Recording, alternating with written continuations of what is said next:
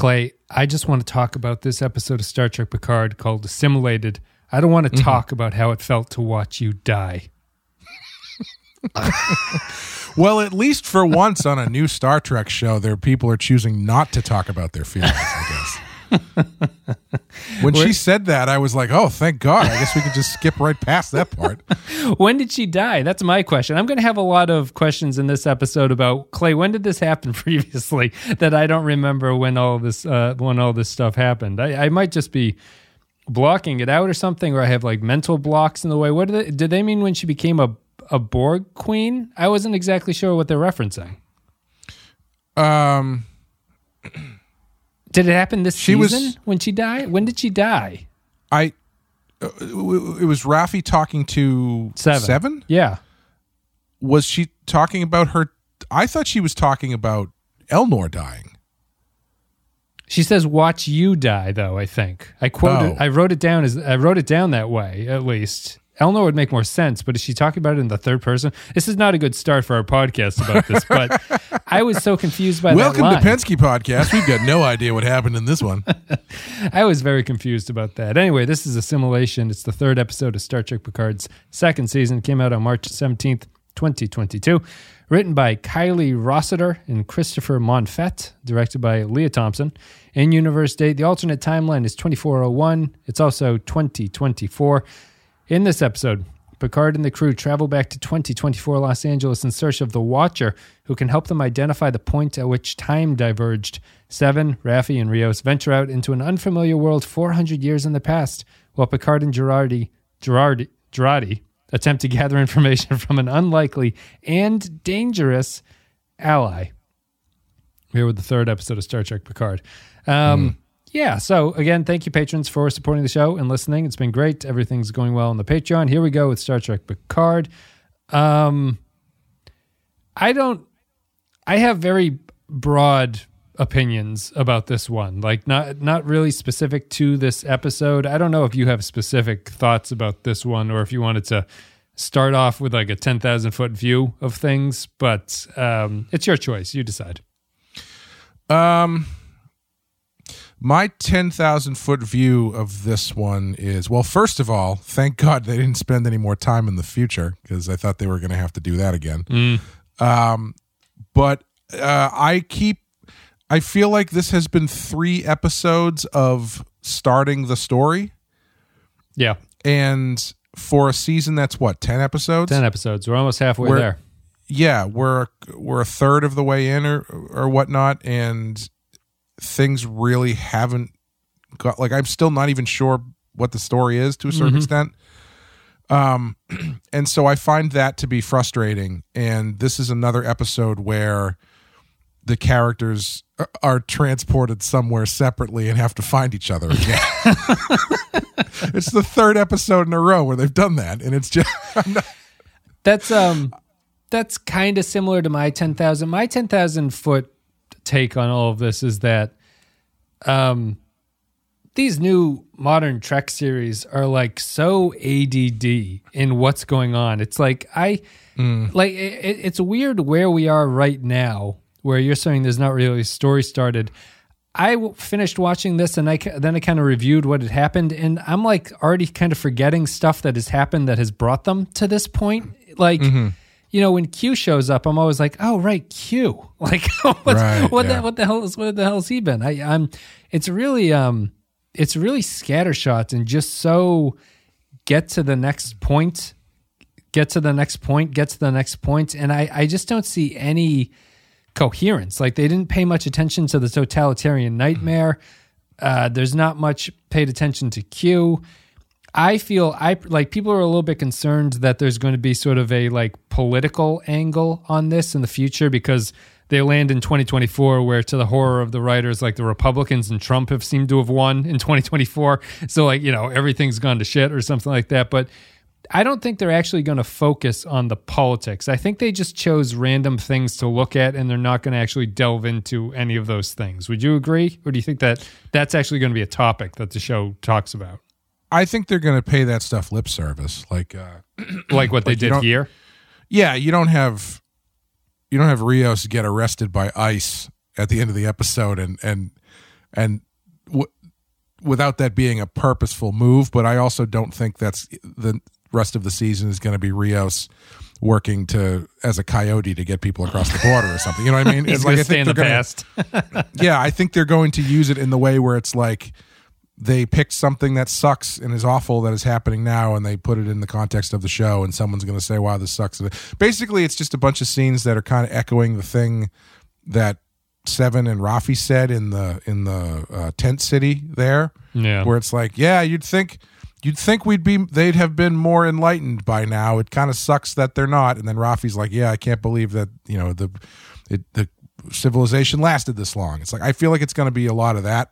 Yes. um sort of bad takes on current events, kind of like a, a, a one sentence bad take on current events is my take. Like it's a, I just, it's annoying to me because it's like it's all of these super complicated issues that the show is just hmm. going to sort of lip service to. Like, well, this is a damn shame. It's like, yeah, well, like like the fire stuff, you know, it's not just a, it's like there's so many things that go into those fires out there. It's like the, the you know they don't they don't get rid of the shit uh, the undergrowth and everything because people live there and mm-hmm. they the billionaires don't want to pay to have this kind of dangerous thing when the things catch on Right. fire it's bad it's like not enough not enough people sweeping the floors out in the forest Right, exactly. Like not enough, not enough uh, chipmunk hunters out there or something, just Yeah. like rounding up. But it's like it's not just you know the simplistic take of like bad things kind of happen. It's like it's everything's complicated that they bring up. Even ice, you know, it's like mm-hmm. it's you know it's there's a way to treat people humanely, but at the same time there is such a thing as like illegal immigration. For like not all immigration is legal, so it's like there's this. Mm-hmm.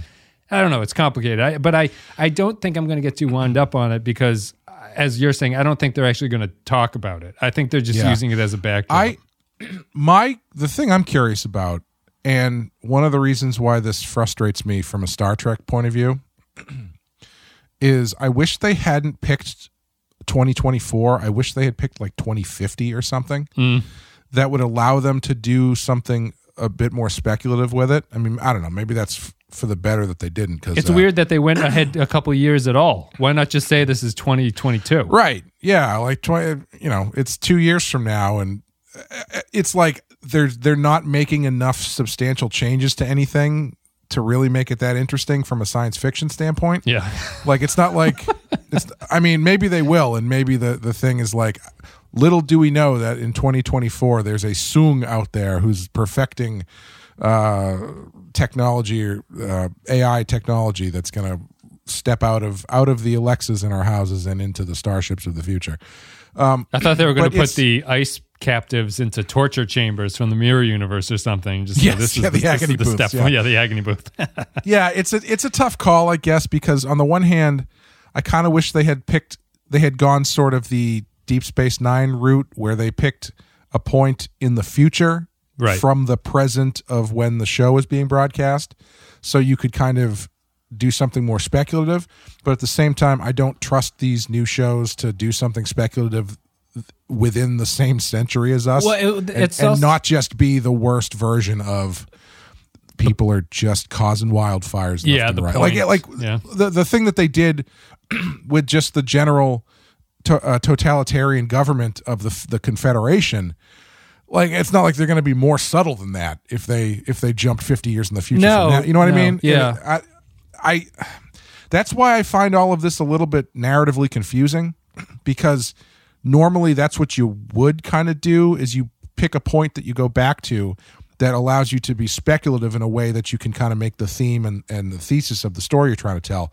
But they've tried to do that like twice. Yeah, they've jumped twice is the strange part here. They jumped to a bad past and then they jumped to a semi speculative past. Uh, Like not Yeah. You know, it, it's a weird it, it's like if they so if they went 2050 like you're saying, that's a weird speculative halfway point to get to in the story right. as opposed to just calling this modern day which they do. It's it is strange. It comes back to your the point we were talking about in the early episode. It's like there's a lot of there's just a lot of jumping going on here. Alternate universe back in time and all of them have to reflect something. And i think it's it's getting a little bit muddled about Yeah. where you're supposed to land. And it's for for these kind of stories it is a little bit confusing to have a alternate present that then you have to go back in time before the present is changed. So technically it's the same timeline, but also it's a different time. You know what I mean? Yeah, yeah. Unless you've got unless you've established well what's going on, like in Back to the Future Two, um, it gets a little bit tricky to be like, no, the pres I the present you were in no longer exists because the present is now different because of the actions of the past, which you have to go back and change before the actions happen in order to save the present, which is the one you remember. No. It's like I'm Yeah. I'm sorry, what? Yeah, I, I, because I, I was only uh, to come back to like all the things that I've forgotten. I was only reminded that there's a time schism when the Borg Queen mentions it, and he's like, "You're very, very lucid now," and she's like, "Well, we're before the point in time where the universe splits," and it's like, my God, there's a lot of stuff that I need to track to really understand what the hell's going So- on here. I, I thought that was interesting. A because yeah, fine, sure, it makes sense. But at the other at the other point, I was like, so does that mean if you subscribe to like the multiverse theory, there are countless numbers of timelines where the Borg Queen is constantly on the fritz? Yes, and That's fun. and that Q exists in all timelines and universes as the same person. Yeah. I mean, obviously, we're asking questions the show is not asking, so we probably shouldn't spend time on that stuff. But No, no. I that's my but that's really my main takeaway. Like I, I thought this episode was okay. Really, like I I I enjoyed it while it was happening. I think I enjoyed the stuff actually when they get to LA a little bit more than the opening, just because it's nice to have like bright light occasionally Yeah. in the show. Well, it's nice to have bright light, and also again, like the the show starts with Picard just hanging out while his buddies fucking murder five people. You know, I don't know. It's just I don't. I'm very confused at the uh, recklessness with which they take life in this. Seemingly banking on the fact that it won't matter because they fixed the timeline. well, they took a lot of life in the first season too, didn't they? A lot of people were dying, and that that timeline yeah, didn't get but you know they're all Starfleet people now. You'd think they would have a little bit more restraint, but no. I mean, Seven and Raffi are just blasting people away at at at, at uh, full capacity. So, I guess this is a good entry point. What's your like? Did this episode change the way that you think the show views Picard? Because it has one sequence in it that I thought was really strange, which is when Raffi starts going insane for what I can understand is no conceivable reason besides Elnor died. And this is another thing where it's like, when did Raffi and Elnor become best friends? I don't remember if I mm-hmm. missed something there, but apparently they did. And Raffi says to Picard, this is all because you and your buddy Q are traipsing around fucking with people's lives. And he and, P, and Picard goes, I don't do it, but Q does. He like he sort of he sort of sells out Q in this weird way. And I thought it was I like mean, if there's if there's anybody that deserves to be sold out, it's Q. Let's be honest. Well, I just I feel that like I don't know if it's a better understanding of the character, but like to me it feels like a weird take on Q because at the end of TNG, I think it's difficult to walk away and not say that Q is a kind of trickster moral teacher, right? Like he's mm-hmm. a he's a trickster god, but he does show Picard a better side of himself throughout his experience with him. Yeah, And for Raffi's take to be that, and then like it's fine for Raffi to be wrong because she doesn't know it, but I would expect Picard to kind of chime in and be like, actually, he is annoying and dangerous, but he's shown me things that I wouldn't have realized otherwise. And yeah. but he doesn't do that. He's just like, yeah, he's a real jackass. Look at what he well, does. yeah. I mean, you're also talk about things kind of forgetting that things are happening. That would have been a great point to for him to say what you said and then follow that up with and also this is not like him. There's something wrong Right. with him Yeah. because that's something they establish in, in episode 2 which they don't even like pay lip service to in this one. Like it's not even part of the story at this point. Yeah. And like that would have been a I think that would have been a nice moment for Picard to to kind of express that a bit. Um yeah, he doesn't But yeah, he he like I, I'm still I'm still curious about what they think how much of Picard and Stewart's performance is intentional because of his age and how or written intentionally and how much it is because of his age at this point that this is not mm-hmm. being effective. I just feel he's extremely feeble in both like outlook on life and performance here yeah. to the point where in this episode uh, where people go off and do action adventures he has this sort of c minus of a plot line where he's with the borg cube and agnes on the ship Mm-hmm. and i don't know I, I don't know where they're choosing to draw that line about whether or not he actually believes in things anymore, or if he's just this like he just seems kind of pathetic to me in this Yeah. point. It- it- like he's sad about Elnor. A lot of people have died. El- We can be sad that Elnor's dead for now or whatever, but like Picard's been a captain who's seen thousands of people die, and so, like he doesn't have a he doesn't bring his past experience into any of these situations in a in a way that I think is believable for him. Yeah, and I, I, I keep I forget every episode how old he feels, which is why I, I wish they would stop showing the same clip at the beginning because the clip where he calls for the ship to self destruct, he sounds like someone's grandfather who's about to die. He's like computer, Calling for the nurse the nurse call button. yeah, self destruct sequence activated, and it's like this isn't this isn't really working for me. You're really reminding me that uh he's his best days might be behind him at this Yeah. point. Yeah. Um, yeah, I don't know. I don't know what's going on with him because like the stuff with with Agnes and the Borg Queen, right? Remember think back to the scene with uh what's her name from uh First Contact. The The Borg Queen? Earth, no, the Earth Woman. I can't remember the her name Oh, or the actress' um, name. Uh, it's like a male name, isn't it? I forget the the black woman you're talking about. Yes. Yeah. Yeah. Anyway, the scene in the in in in Picard's ready room where she's trying to get him to blow up the ship, and he's got these. Blow up the damn ship. Yeah. No. you know.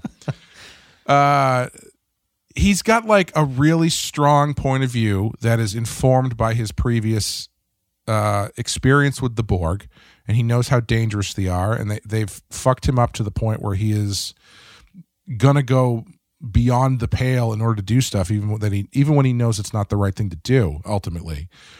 And then here, Agnes Girardi talks him into letting her kind of let herself be assimilated by the Borg Queen. Yeah.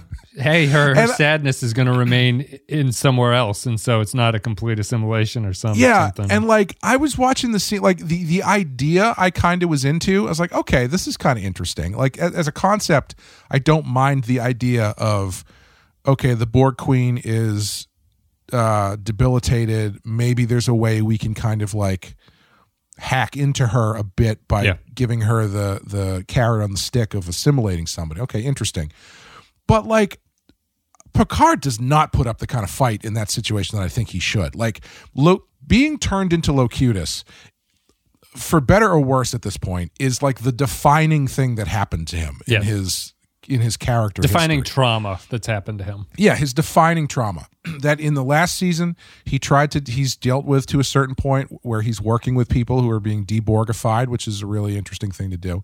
But there's but he still has an innate fear and distrust of the Borg, et cetera, et cetera. This season, he's just like Borg amnesty, baby. You know, Yeah. it's and and this scene where where they're doing this and, and she's talking about this under I, I would assume that under no circumstances would Picard let somebody do this. And that's, I would 100% agree, which is why I was kind of relieved and thought it was a good moment where the opening scene that they talk about it, he says, no way, and it cuts. And I was like, oh, the crew are actually going to Yeah. have difference of opinion here where Yeah. Agnes is going to do this on her own and he's not willing to do it. But she convinces him in the Right. second scene that it's a thing to do. And it doesn't make any sense. I don't know why you would undercut him that way. Just have her do it without his knowledge, you know? Yeah, I mean that's so much more interesting, isn't it? Like because she's, especially for a character like her who's looking for a, a way to to help and and uh, be part of the team and stuff like that, who's lonely and blah blah blah blah blah.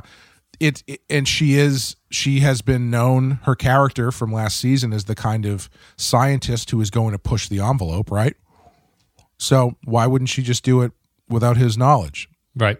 And then have to deal with the consequences of that instead of playing it out this way where he's like okay sure i'll i'll be your guide while you do this acid trip and make sure that you're okay and then it just kind of works and it's fine at least for now but yes. Yeah. you know uh, there's just not there's not a ton of it feels like it feels like a bit of a character failing as far as picard goes that he is so quickly um convinced that this is the only way to do things he's extremely passive. I would say, in addition to it not seeming like his character makes sense there, and that he should be extremely anti this idea to the point where he's he's yelling and smashing things out of first contact and screaming no and stuff.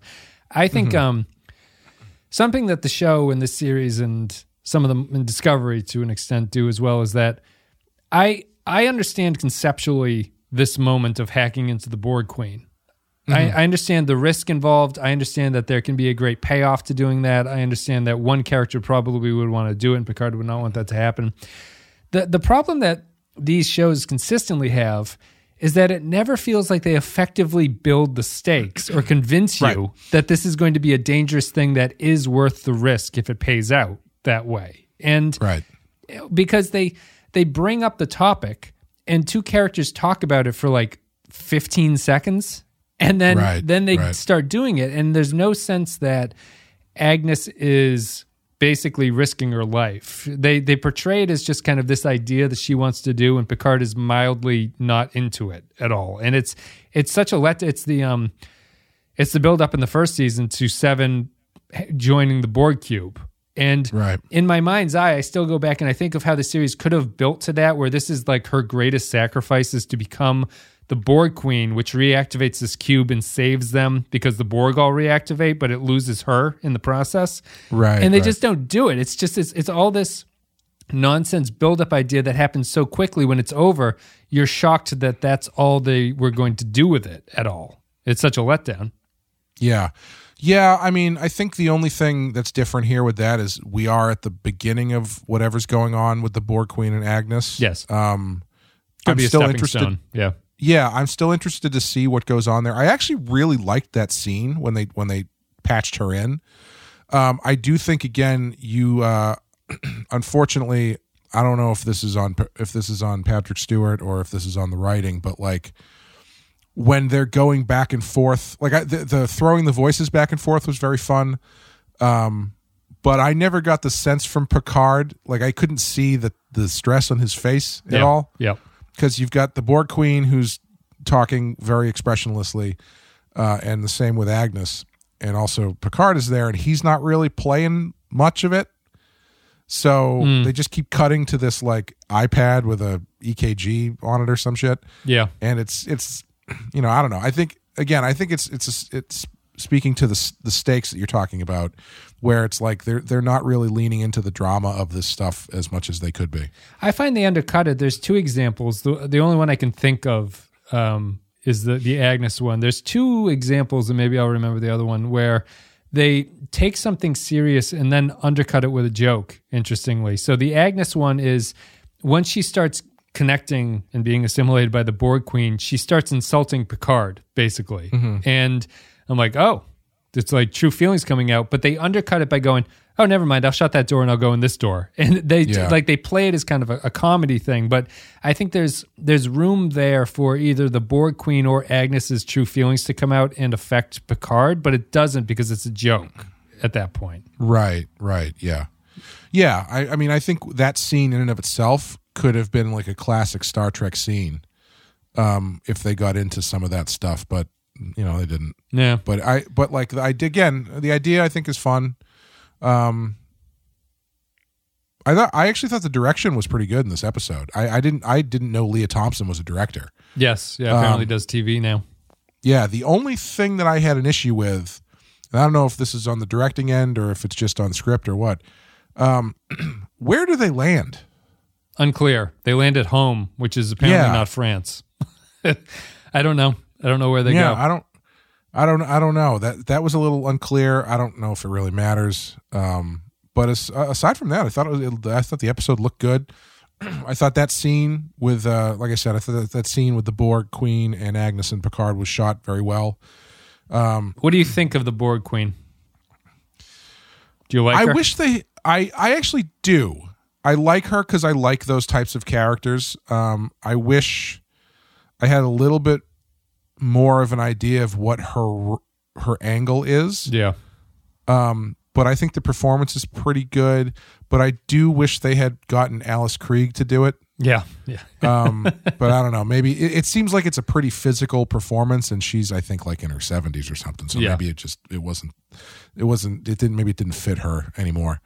Um, I like this stuff with But the yeah. Queen, queen crawling around is creepy. Yeah, I thought that was cool. That's good. She's gonna get a full body, right? Like I, I feel like I'm she gonna asks be for right. legs. Yeah, she asks Yeah. for legs in this one. So I feel like I'm going to be right. At some point, not only is she going to get a full body, but she's going to somehow end up looking normal, I think.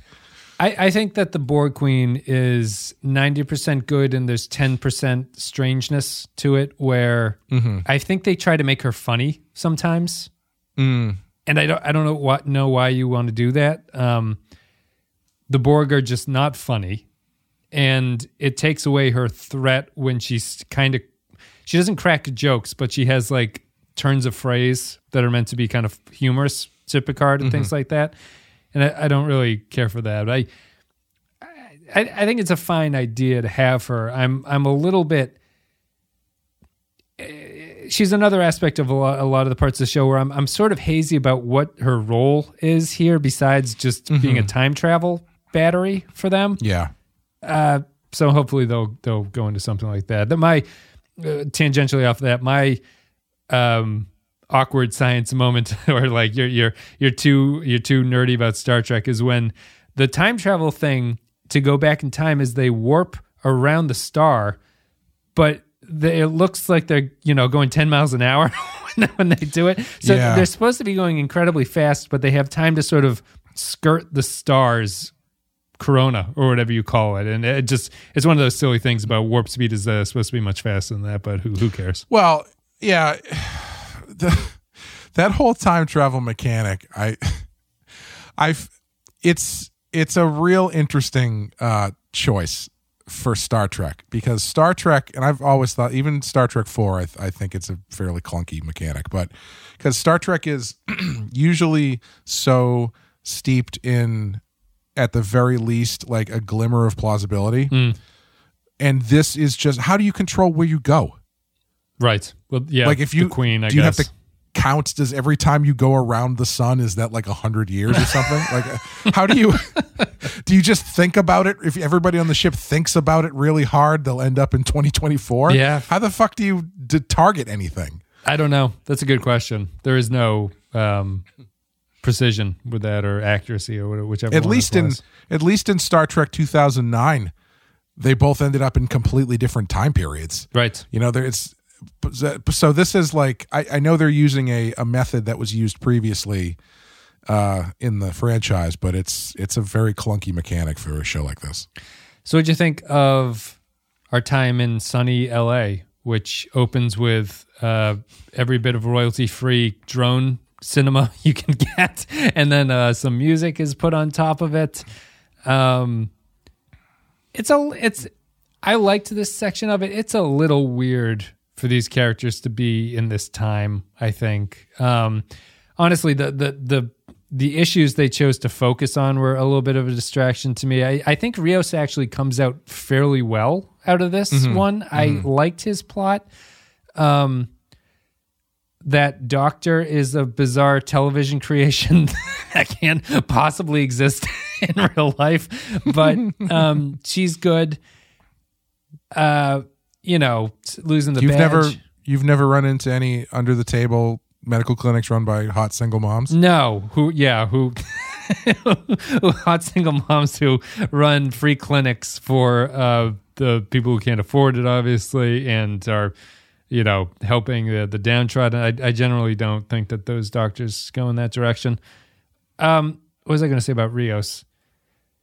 Really, like the the strangest thing about the Rios thing is that I know they mention it, but him just getting beamed like forty feet into the air, and that's how that he ends up where he is, was a strange decision. Um, I feel like that's handled by he walks into traffic in any other show. Sure, yeah, yeah, um, yeah. I like the Rios stuff. Um, Best joke, the- sorry, best joke is when he she gets him to tell the story and then just sets the bone on him. I thought that was legitimately yeah. funny. Yeah. Yeah, that was good. Um, I actually had a doctor do that to me recently. Uh, not to that extent, but uh, you know, I was I went in and uh, went to see my cardiologist, and he was taking my blood pressure. My blood pressure was high, and uh, so he's like he had me lay down. And I was wearing a um, Space Mountain T-shirt, Mm-hmm. and so he's got the thing back on my arm, and he's like, "Space Mountain, that's from Disney, right?" And I'm like, "Yeah." And he's like, "Yeah, did you go recently?" And I start t- telling him about my Disney trip, Mm-hmm. and then after about halfway through, I, I realized what he was doing. And he's like, "Oh, he's taking my mind off of the fact that he's taking my blood pressure to try Yeah. to relax me to get my blood pressure to go down." Mm-hmm. It seemed to work too. uh, so what I'm saying is, in that moment, this show is medically accurate. That's correct. This is that's the most Um, realistic moment in Star Trek history. Yes, I like the I, I like the Rio stuff. The the I'm my issue with this entire plot idea of sending them back to 2024 is like obviously the first thing people are going to think of is voyage home, right? Yes. I think, and I mean, however many of the other times that they've sent them back, you know, uh, City on the Edge of Tomorrow. Oh, whatever, I think whatever. of um, oh Carpenter Street from Enterprise, where they go back to Sure, Detroit. yeah. Yeah. Well, but my, my point is, Carpenter Street. I uh, yeah, I guess that kind of will fall under what I'm going to say next. But the the reason I'm worried about this plot line is because the characters are too cool. Hmm. And the reason that Star Trek 4 works is because part of the thing that makes it fun to watch is that they are so fish out of water and so fucking weird characters when you really take a step back and look at them Yeah. that it creates a really interesting dynamic of being f- a fish out of water who is also just it, it's tough for them to fit in because they're weirdos. Yeah. That's why it's the best uh, Trek comedy. Yeah, everybody in this show is just too cool. Like they show up in L.A. and they're Black leather. like black leather, Tight grabbing pants. guns and doing that thing everybody seems to know how to do in shows where they just like they just slide the slide on the gun backwards and take the gun apart. I don't know. how- Can that is that how does that work? Someone please tell us how that works because I everybody seems to know how to do that in shows and I don't know how that works. No. But you know what I mean? Like the, the scene where um Raffi and Seven are trying to get up to the top of the building and the guard comes over and starts talking to them. In Star Trek 4, I feel like that same scene is a lot more satisfying cuz it's weirder Yeah. and like the shit that they're talking about is they have to really kind of make a much more interesting dodge It's not in the, order to you know instead of just being like we're both we're both married and We're, get- we just we're want to go sexy. down on each other on the top Yeah, of this we're- tower. we're both sexy lesbians who just want to take a picture at the top of this and Dan let us do it Uh, you're cooler than Dan right I am You know, I don't- Dan. it's like I mean it was a fine scene for what it was but I don't find it as interesting to watch because that quirk isn't there Yeah. and I guess you could argue that they're two they're two very different stories, which I, I guess would be true. But from that point, I guess it's like, well, why do it then? Why do you send these characters back into the past unless you're going to play that fish out of water card a little bit more? Yeah. So I don't know. It, it- it's Well, what did- it, what it is doing for me is it's not making it bad, but it is making it kind of just flat for me. Yeah. Interestingly, I thought that the best character moment in the episode comes at the end of that, um, where two lesbians who need to get to the top to take a picture scene, where Seven has a line about she is kind of a fish out of water because she's in a universe where without her Borg implants and people f- being a, uh, scared of her as a Borg, she has a comment that I've never been around people who don't who aren't scared of me from the get go. And yeah i think i think her stuff is my favorite stuff in the episode and i think that's a really interesting storyline hopefully if as long as they keep going with it Yeah, yeah, I, I liked that. That that felt like a. It was just weird. It's it's this it's these tonal shifts because that scene is played as a sort of silly, unfunny comedy sequence until that moment when it has the most profound character beat at just as a tag on it. Um, yeah, I I think that it's I think that they're too cool uh, as well. I I don't know. They don't have a it, it just feels to me they don't feel like Star Trek characters in the present. It just feels like any kind of show where these normal characters like Yeah. Um, Rios Yeah. is kind of like a you know Latino house or something like that. It's it's there's nothing there's nothing really that defines him as a Star Trek character. Mostly because even in the Prime universe in the Prime timeline, he's not particularly a Starfleet character. You know, he's he's the guy chomping a cigar, too cool for school, freighter captain person. Right. Yeah. He's more of a Star Wars character. Yes. Yeah. Yeah. Yeah. I, I do you have anything else you want to say about the 2024 or anything like that? I'm um they're taking a long time to find the watcher. I understand that they're trying to set that stuff up, but I fucking hate this stuff. the watcher or just the 2024? yeah. The the Watcher thing. The watcher soon, right?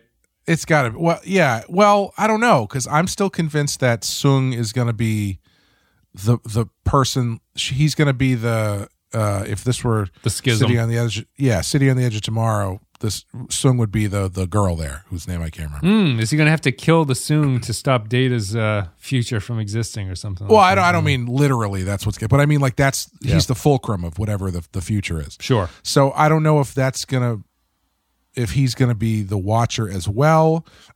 Part of me, I don't know. I don't know if the Watcher ends up being a, a another character that we already know from the past or something, like a franchise character. Um, Yeah. I don't know. I but but like I don't know. I just I just just tell a fucking story. I don't know. I don't really need more mystery people that are only there so people on the internet like us can go, "Well, here are the reasons why the watcher can't be Geordi." Right. You know? oh, god damn it. That was going to be the whole rest of the podcast.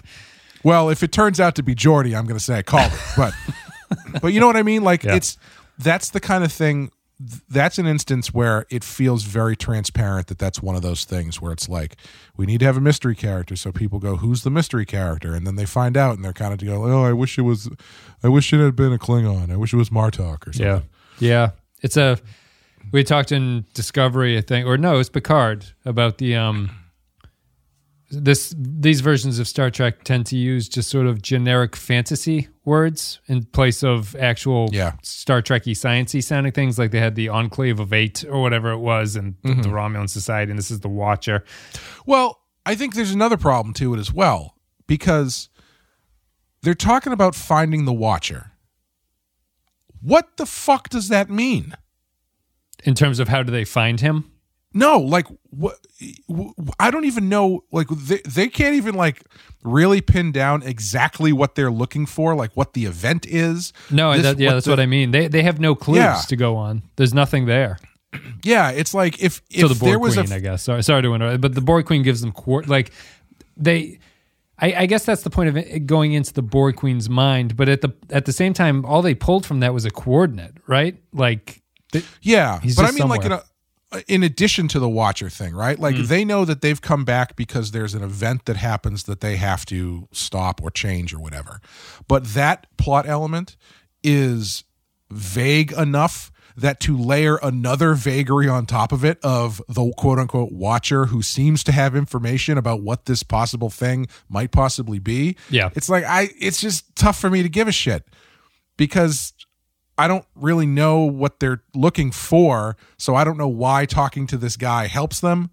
I and I don't know, maybe maybe I'm wanting too much laid out for me or something, but it, it's just it feels this whole story they're telling feels vague in a way that doesn't feel intentionally like like structured.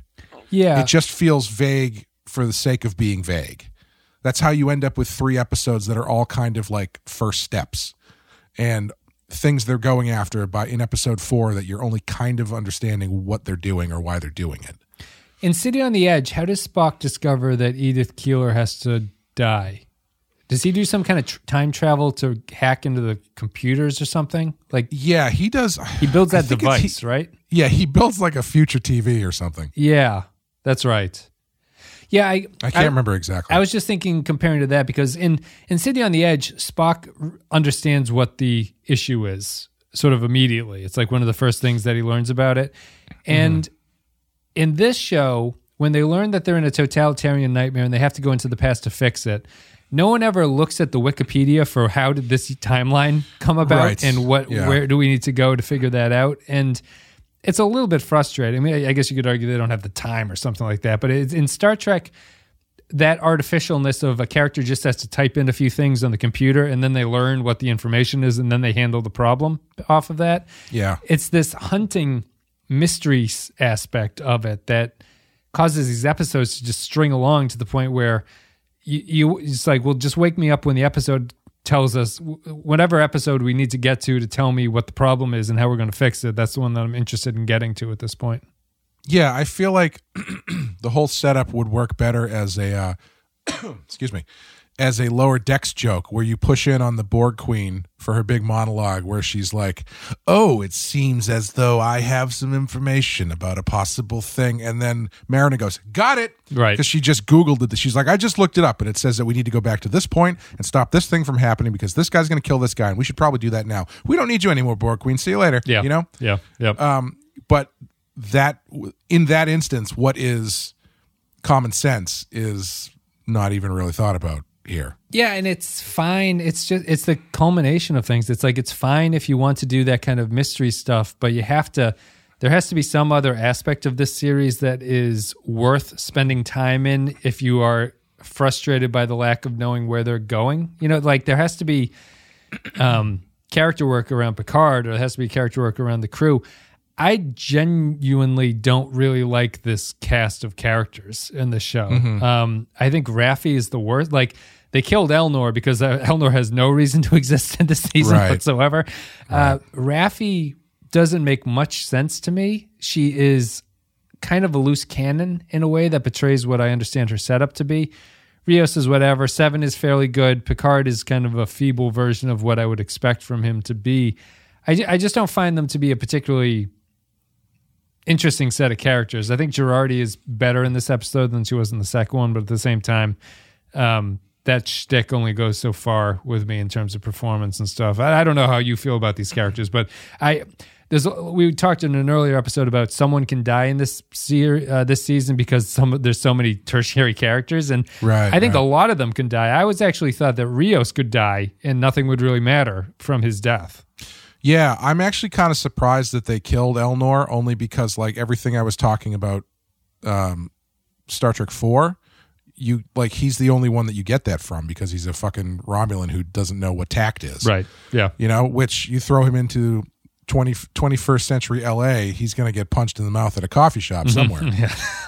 you know, um, as opposed to just Raffi and Seven, who are just conventionally attractive women.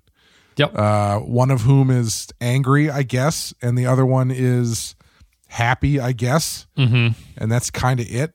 Um, yeah, I don't know. I think, yeah, it, for sto- for this kind of story, these characters are pretty bland. Yeah. Um, and they operate too well in the in in the 21st century. Like the like, Raffi's like, oh yeah, I forgot money, and then she just mugs that guy and takes his wallet, and that that's the end of that problem. Um, Yeah.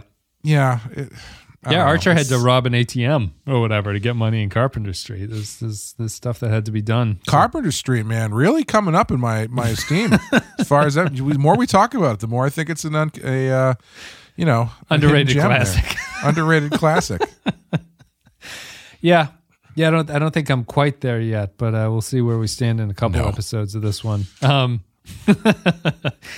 um, anything else? Real? I mean, general thoughts. I, I had- guess at this point. Or, yeah, go ahead. I if you have had something. one like just nerd uh magic xylophone question.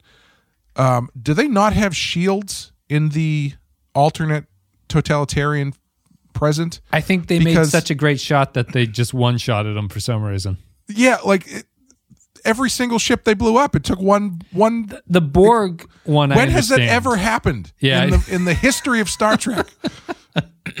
The Borg torpedo, I understand because one they blow up some ships and then they hook the Borg queen in and she like supercharges the torpedo and makes it green and that was like, oh, Yeah, okay, I understand fine. that. Sure. But whoever shoots the first two, one or two, just gets a headshot from Yeah, five thousand like- meters. the I didn't realize the La Sirena was the most powerful ship in the fleet in the Confederacy.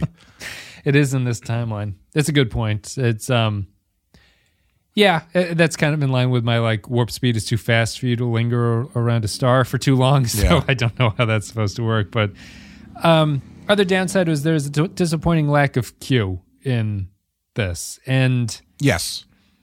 I Would you would you be I I think I would be more entertained by this, but how would you feel if this was just Picard and Q stuck in 2024? Yeah, it'd be much better, right? Yeah, right? It's it's a million times better.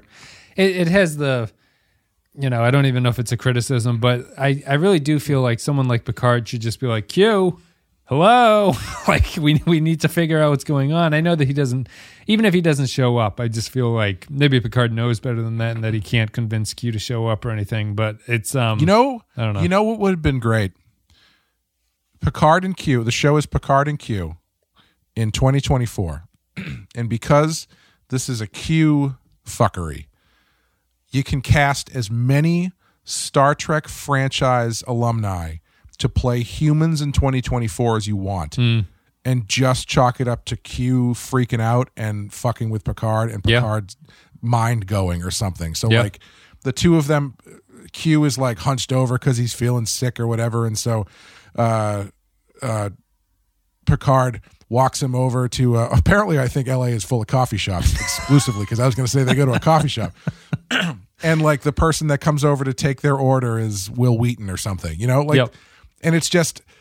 Picard has a glimmer of recognition, but he just kind of walks up, and then he sees somebody else who's like looks exactly like Beverly Crusher, even though in this, why is Beverly Crusher the in 2024 and the president of Germany or something. You know what I mean? Like, like, like I think there's so much more fun that could be had with this, yeah, Um, and it's just I don't know. This kind of feels like a bit of a rehash of stuff as always, and it's not. It, if if I had a better idea of what the story was at this point, I might be a little bit nicer to it. yeah.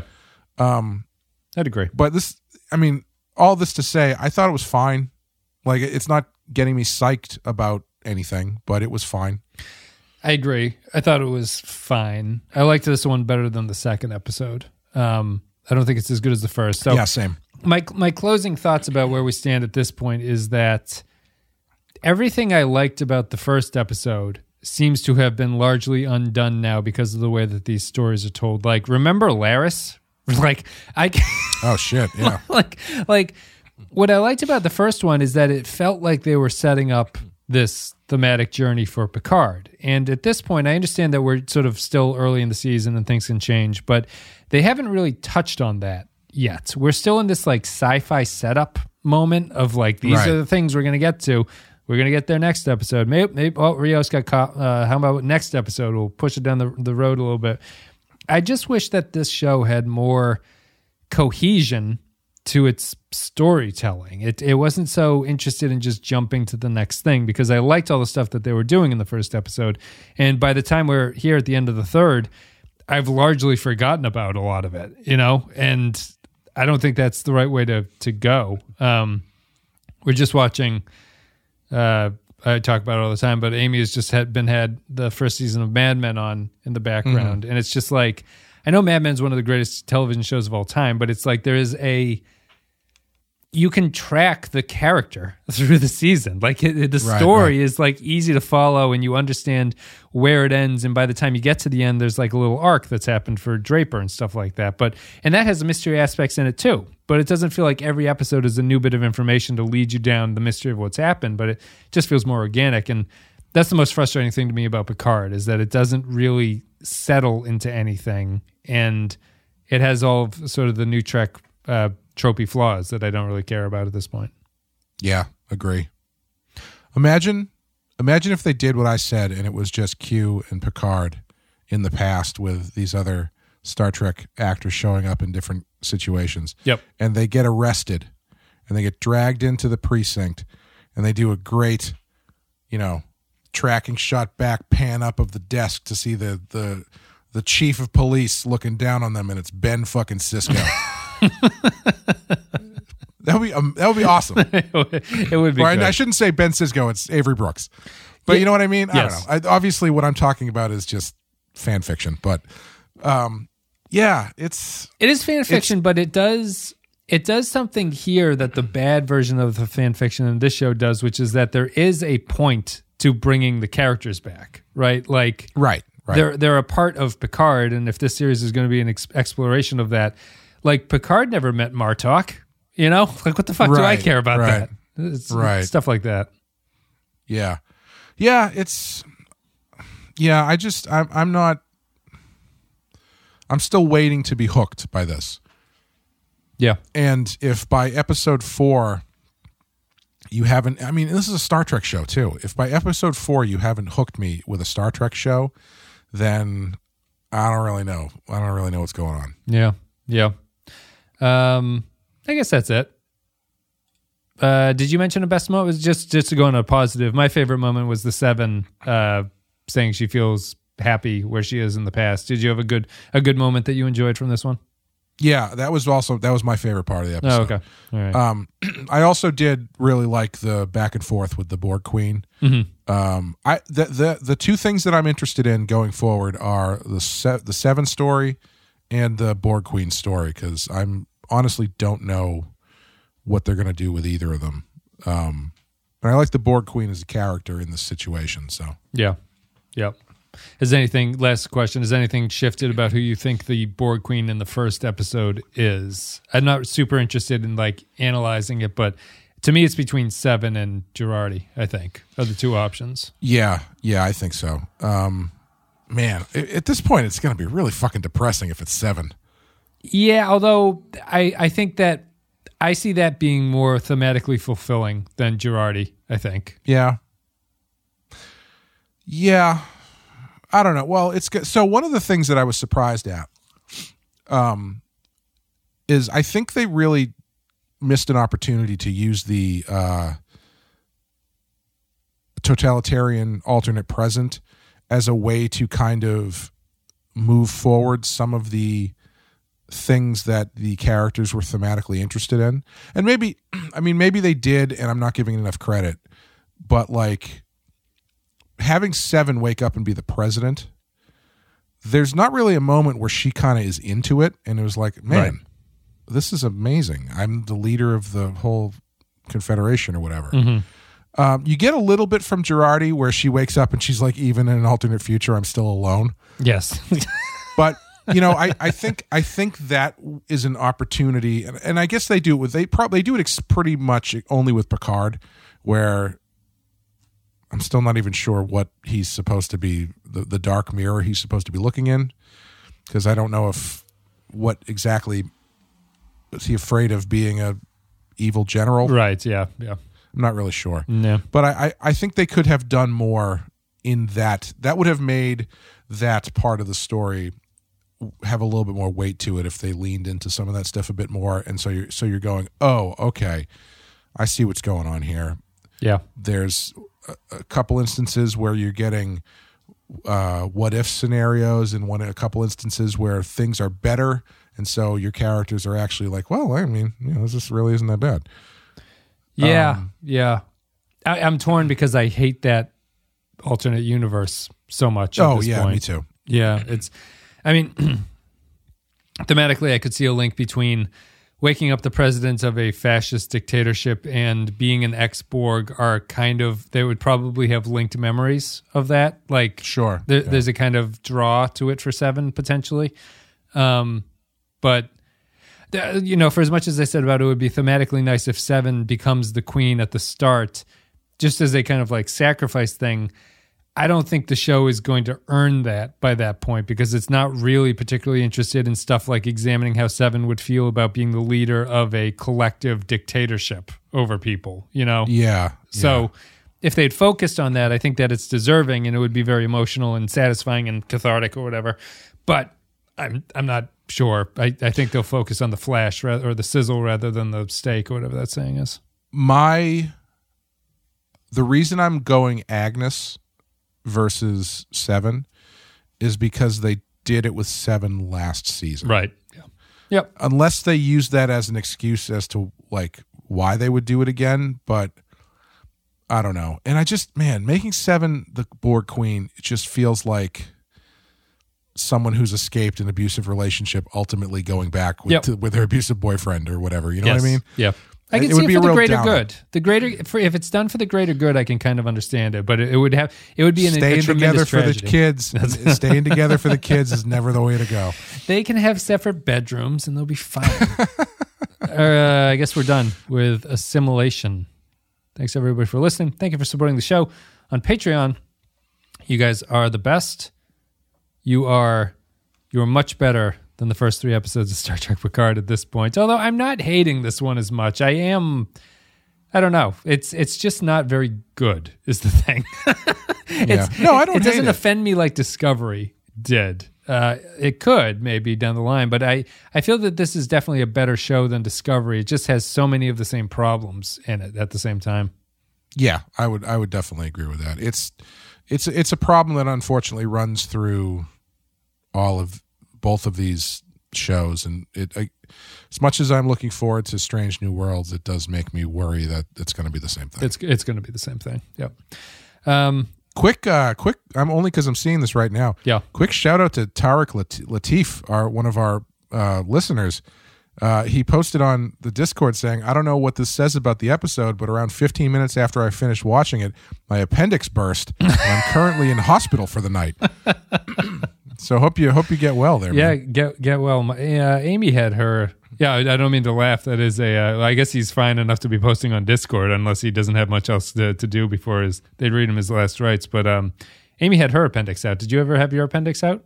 No, no. I it's one of those things that I was always terrified of as a child because as soon once I fit was told how it can happen, where it's like, oh yeah, you know, like a little piece of something that's going through your intestines could get caught in there and gets inflamed.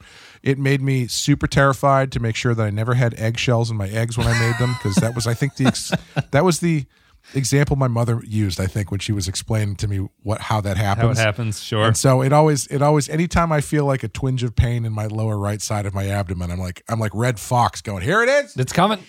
the big one. Yeah, I have um I have my tonsils, I have my adenoids, I think is how you pronounce it. Oh, I- wow. I have my appendix. I don't I, I've never had any of that stuff taken out. Oh, I thought you were saying you had all those taken No, out. no, I like, still you were have just a, you're just a hollowed out canoe No, that's like over there. That's, that's I think everyone in Britain in 1950 had it done. Like Roald Dahl, Mm-hmm. Roald Dahl had all that stuff done uh, from his uh, autobiography. I remember that. I think it was just popular surgery to do back then. Um, Yeah. The hell else? What the hell was I going to say? Well, get well anyway, Tark. That's. Uh, I'm sorry to hear that your appendix burst, and I don't know if it has anything to do with Picard, but you do say that you kind of enjoyed it despite its many flaws. so, so, so say we all, I suppose, as they say in Battlestar. um, we're done. We'll be back next week with the next episode of Star Trek Picard. I don't think it has an episode title yet, so I can't tell you. But thanks again, everybody, for listening. Clay, do you have anything you want to say before we sign off? Uh, thanks for checking out uh, the Rotten Horror Picture Show coverage of the Stephen Kinger Second Stringers, Mm-hmm. and uh, also the the couple few Batman things we've had where we have going up the next couple months. Yeah. uh, we we appreciate everybody who listens in. Yeah, I wonder if any of the Batman people actually are going to listen to the Star Trek Picard. It seems like a, it seems a hard schism between those two groups, but everyone is welcome. It's a big umbrella. Um, unlike America, where you get the fuck out, Rios. 2024, baby. harsh, harsh realities of 2024. It's I- not that far away, guys. I, they're, yeah, they're. I don't know. They're definitely going to bring up. They're like, well, it all started in 2022 when the Republicans won back the House and the Senate, and it's like, oh my god, my eyes are going to roll back in my head and be like, so, so I was under the impression I had to look this up. I had thought.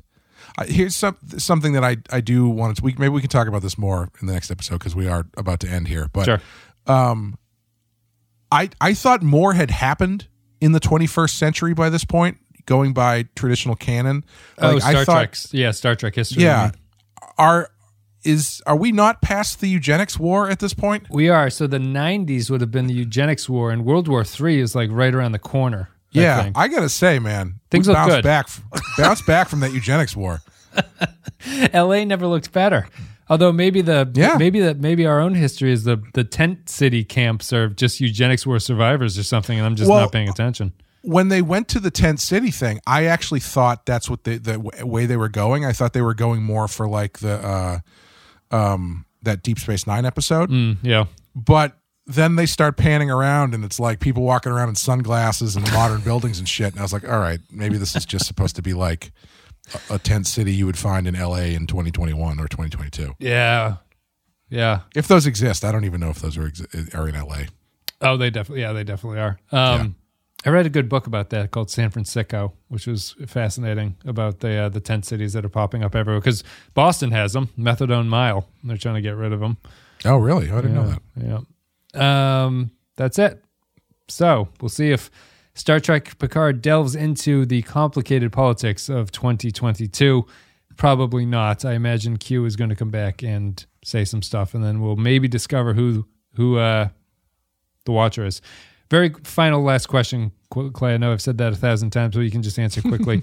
Does Adam Soong mean to do whatever he does? Ooh, good question. Um,